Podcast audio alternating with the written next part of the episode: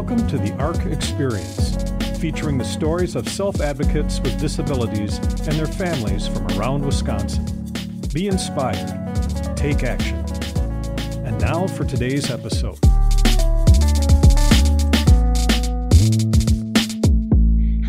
And welcome to the ARC Experience podcast. I am your host, Lisa Pugh of the ARC Wisconsin.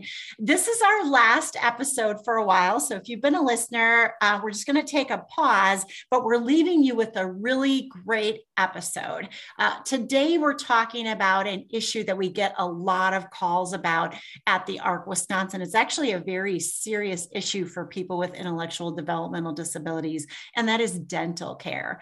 It is, is probably something I get more calls about than almost any other issue because, you know, I'll just some brief statistics. The state tells us that almost a third of adults with disabilities reported having at least one permanent tooth removed over the last year. And about a quarter of people with disabilities said they hadn't visited a dentist in the last year.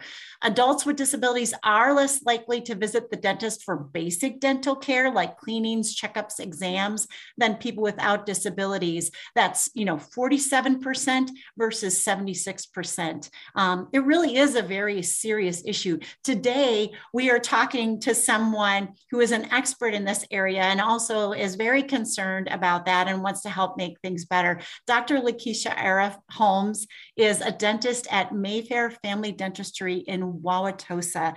Thank you so much for joining us, Doctor. Well, thank you for having me on, Lisa.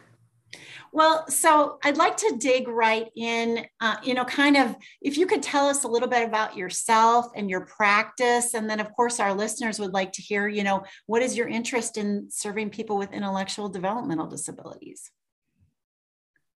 Right. So um, I've been practicing for almost 13 years in Wisconsin, graduated Marquette University. And um, when I graduated, I went on to do a general practice residency in Indiana um, that was geared towards working with um, special needs patients. So we were able to treat our patients either at our clinic there or we would take them to the hospital um, where they would be sedated under general anesthesia for us to do um, their dental work. And basically, it's just dependent on um, what their capacity is and if they're able to tolerate um, dental treatment in the office or if there was quite a bit of dental treatment that needed to be done. Um, it was more appropriate to have them sedated so that we can complete it all at once so that it, it's more comfortable for the patient. Um, so I have been at this location for almost four years now. I knew that when I went into practice for myself, that I wanted a an office that was heavier on treating patients with special healthcare needs is something that's near and dear to my heart.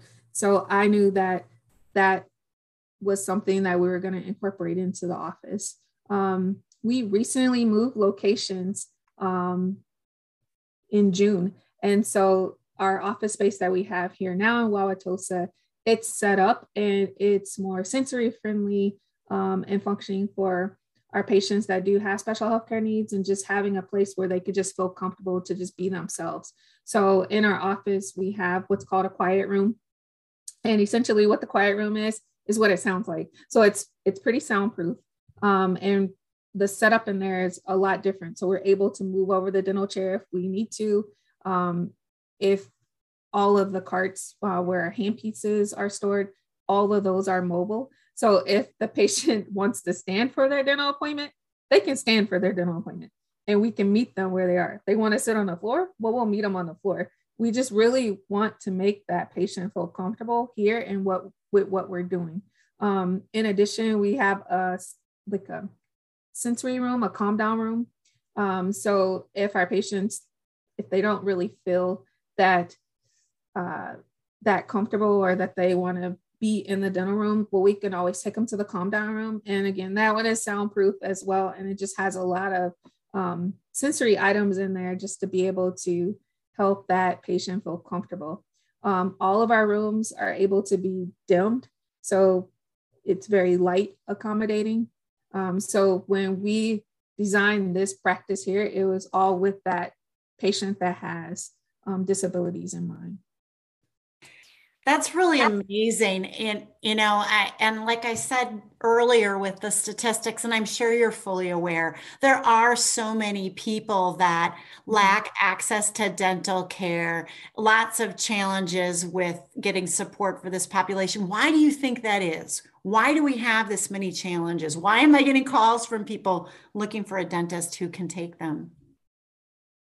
I think one of the main challenges is um, reimbursement. Um, a lot of patients do they are on state assistance um, with you know Medicaid or through IRIS, um, and so the reimbursement coupled with the amount of time that it might take um, to make progress with the patient, I think that is the biggest hurdle that we have, um, and why more um, dentists are not involved in it. And then just the training. Um, not everyone goes on to do like a hospital based residency. And so just having that formal training to be able to increase the access to care for this vulnerable population, that is one of the main issues. You said serving this population is near and dear to your heart.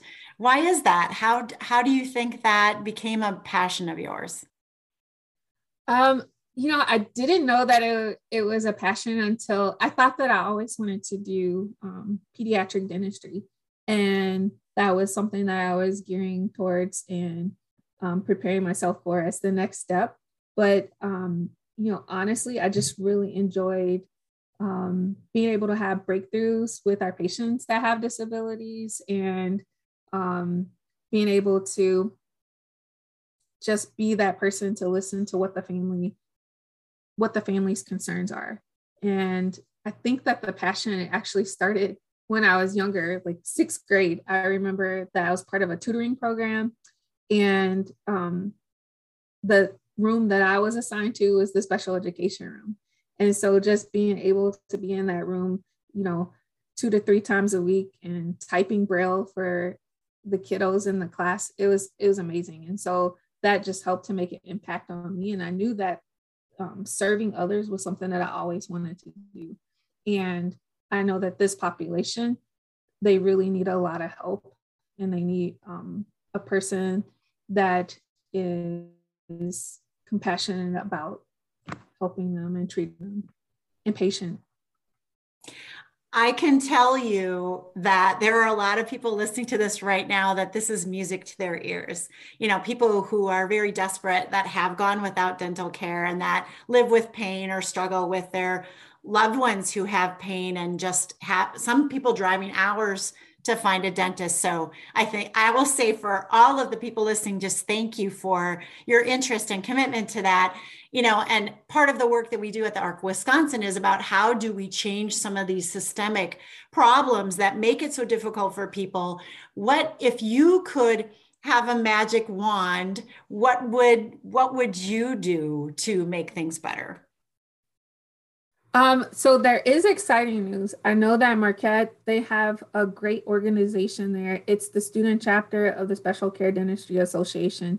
Um, they're just true champions for treating um, patients that have special health care needs. And because of that, um, they've kind of advocated to the school that they want more training with treating patients that have special health care needs. So I know that Marquette is um, in the next few years that they are going to put more money towards training, the proper training to train the students so that when they come out, they feel good about treating this population. So that's exciting. It's just it's going to take some time. The other part is just advocating, advocating um, to the state um, for higher reimbursement for um, practitioners who do treat um, patients that have special healthcare needs. Because sometimes like um, you might not get anywhere in that appointment and it might take another appointment to just continue desensitizing the patient. And so just having these proper things in, in place so that you can make it um, to be able to keep the lights on and pay bills for your office. So that's where it starts from. Thank you for that. What what advice do you have for those families or individuals who are really you know struggling to find help what what what can they do um i would you know, search the Special Care Dentistry Association website. Um, that's scdaonline.org.